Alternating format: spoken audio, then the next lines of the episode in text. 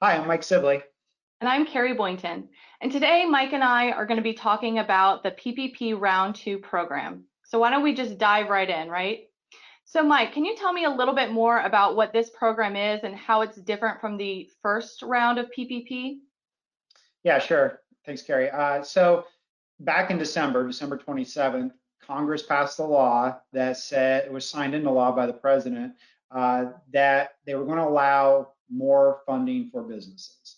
And so we've coined the term PPP2.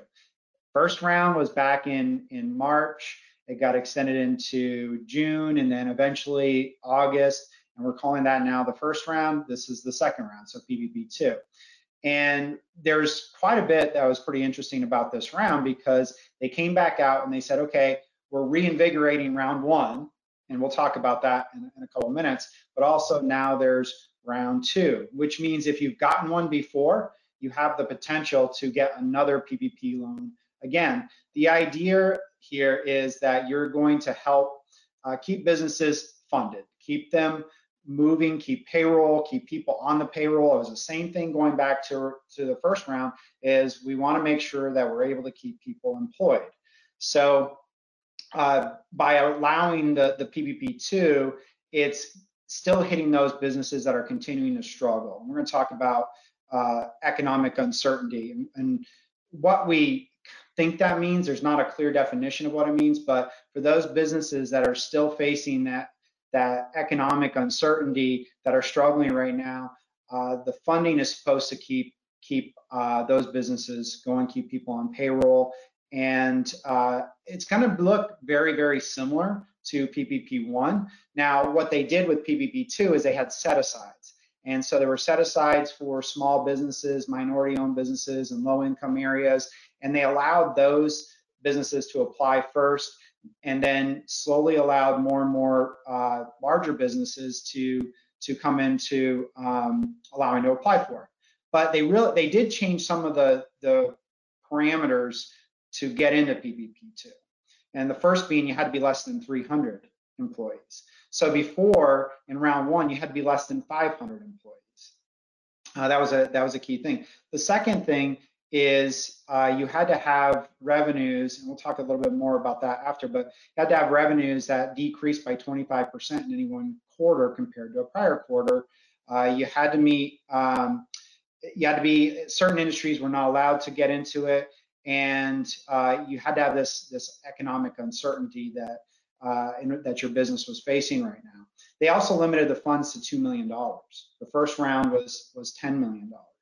And what was really interesting about it is for those businesses that are restaurants and bars and hotels, uh, they're allowing you to to get three and a half times your monthly payroll. So um, you know, so that allowed you to get three and a half months basically of payroll, whereas before it was two and a half months. And it all came down to what is your, what kind of entity are you? So if you're that restaurant, bar, and hotel, you're getting you're getting the three and a half. Now for our manufacturers out there, this is two and a half times. Okay, so that means we're going to take your payroll for an entire year, we're going to divide it by 12 and times that by two and a half, and that's basically um, what what you're getting. So it's it's a really good it it is a nice relief. It's nice that it's back again for those businesses that are struggling. Uh, we're we're able to work with them and help them get back into that funding again. So that's round two. Now, just to mention round one.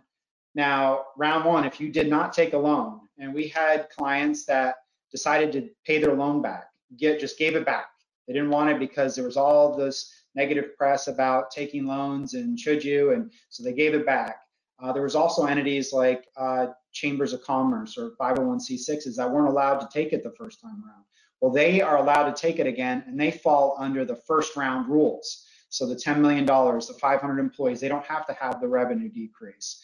And so uh, it's opened it up quite a bit. So again, for our manufacturers, you may not have applied back in, in March or April. You may not have felt that you had the economic uncertainty uh, you may have given it back. Now, if you're facing a situation where you have that uncertainty, you're worried about the future, you're worried about your projects and backlog, uh, it is available to you again. So that's something to consider. So you mentioned uh, reductions in revenues. So what does that really mean from a manufacturing standpoint? Okay, so there's let's start at high level first. So what they first came out with is they said you've got to look at it on a calendar quarter. And that was the first questions that we got from clients right away was, is it any three months? They just said a quarter. Is it any three months in the year? The SBA and the Treasury came out and said, no, it's specifically a calendar quarter. So you would take January through March of 2020 and you would compare it to January through March of 2019. And if you had a decrease in revenue of 25% or greater, that automatically that puts you into the round for qual one of the factors for qualifying. And so then, but then they broke it out and they said, well, listen, if your annual revenues are down by 25%, that must mean somewhere along the line you had a quarter that was down 25%. So you could look at it annually. But the big question that, that you were referring to is what is revenues?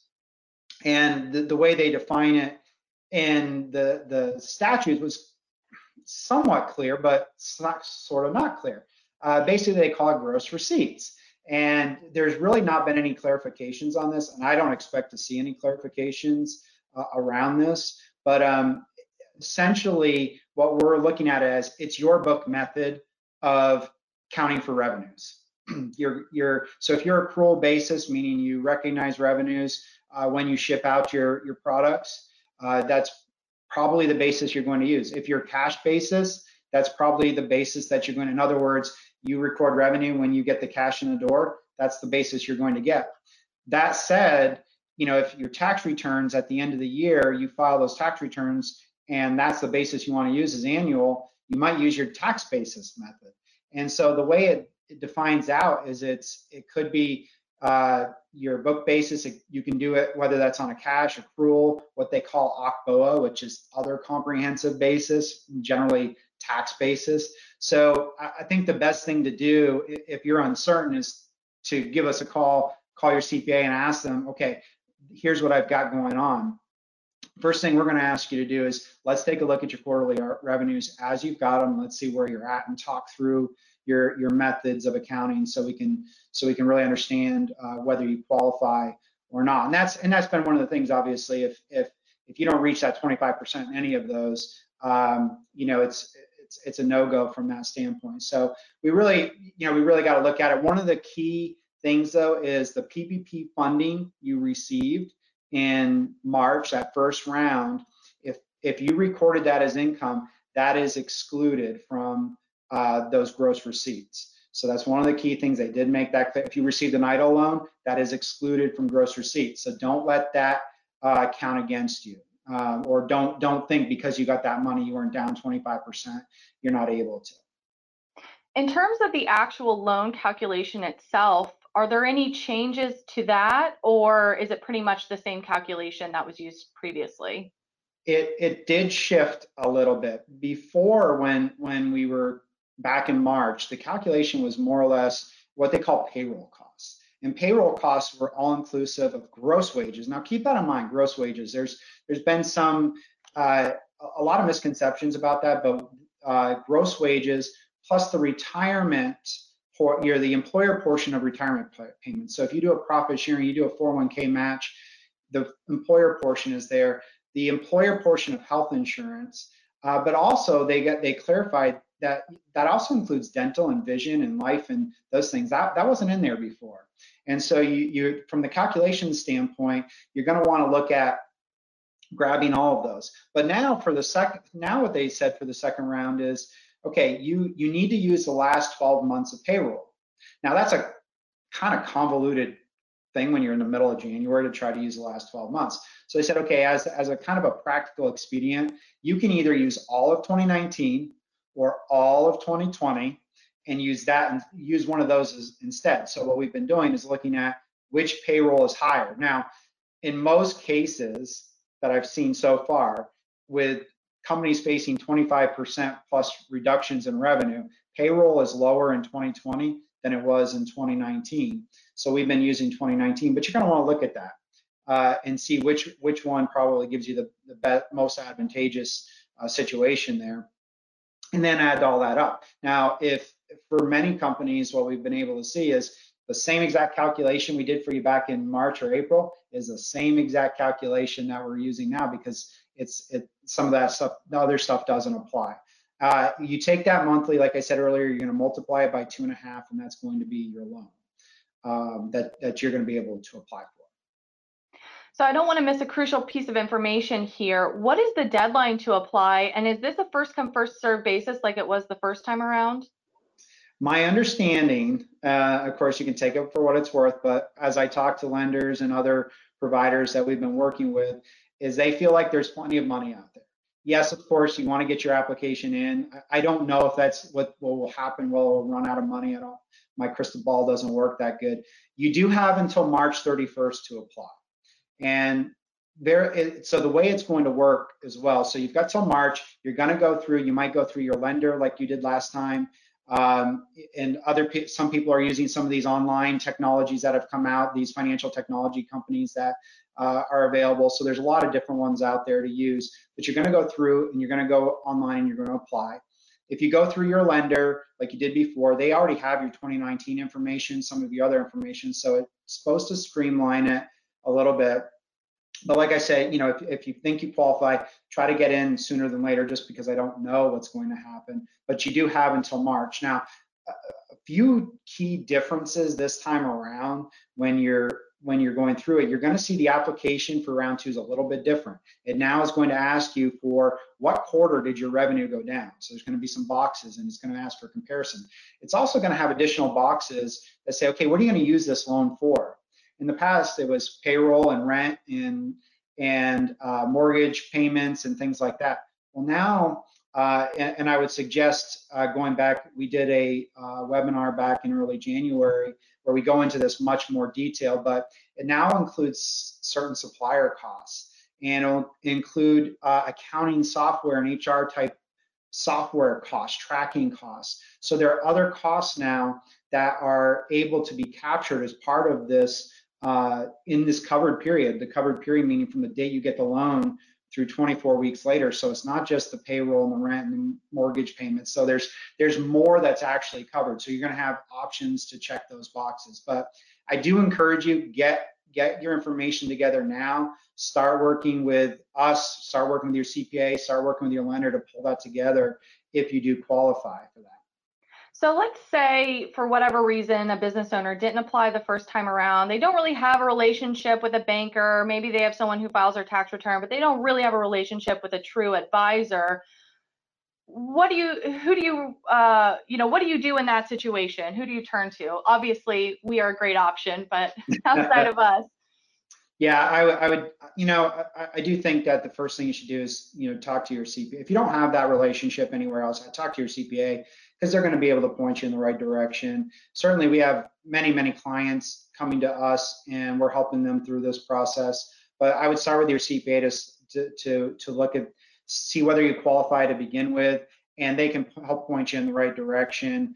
Uh, you know, there's there's certainly even more questions that you could have whether or not you it applies to you, but uh, you, and you may even have from your bank that you may be receiving emails, and and we've had clients say, hey, I'm receiving this email, I need to apply, and well, first let's go through the qualifications. And, and some of them didn't qualify. They didn't have the, the reductions in revenues. So it's a great question. I do, but I think, you know, always start off with a conversation with your CPA to see if it's, if this is the right direction for you to be going.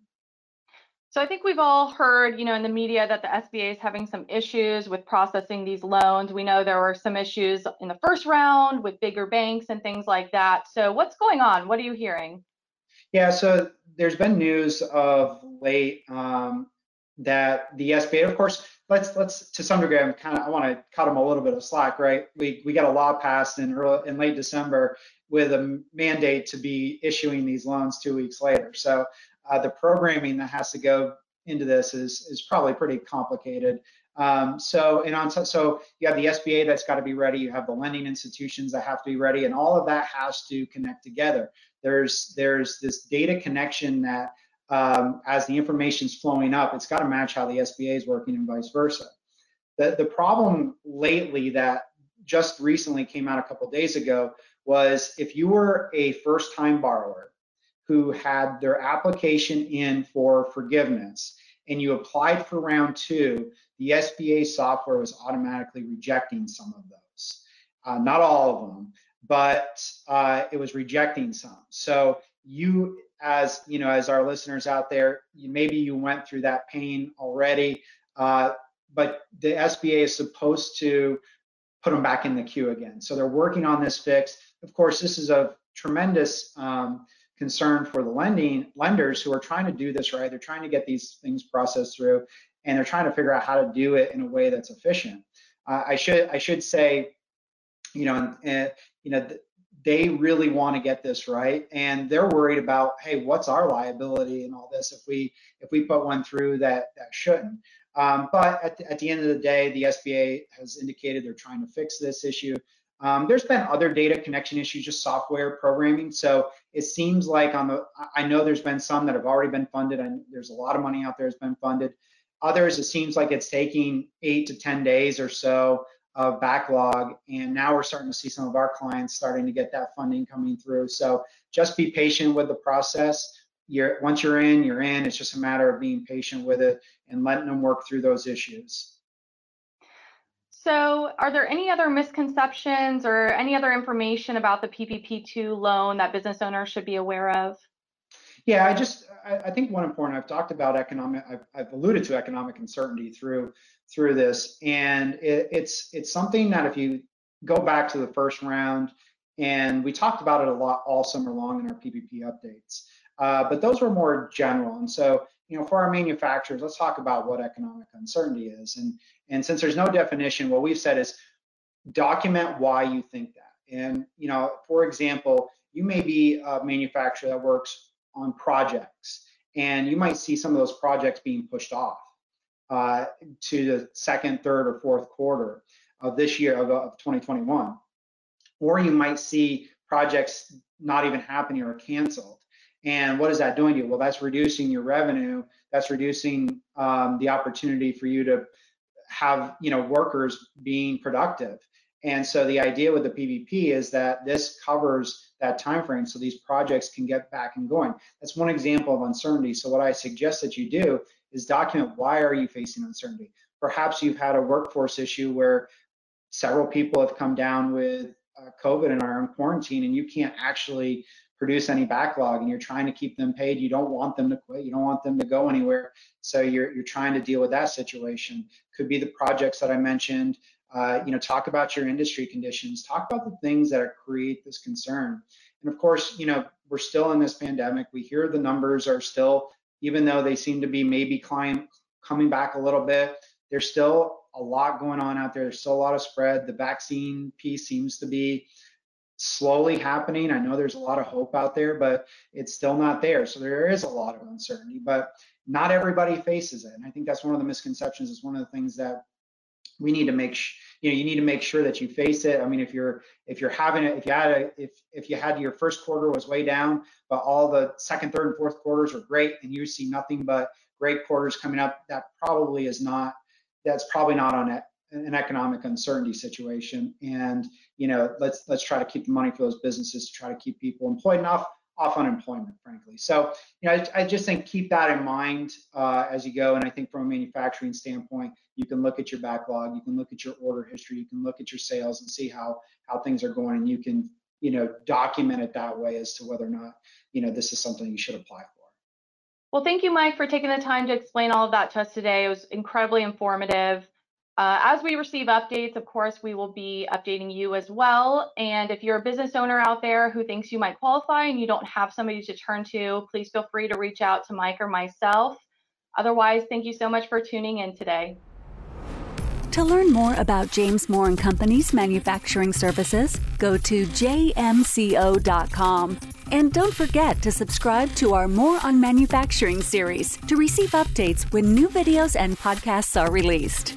If you'd like to be a guest, or if there's a topic you'd like to see covered on a future episode, contact us on our website. You can also follow us on social media for more news as the landscape on manufacturing continues to rapidly evolve.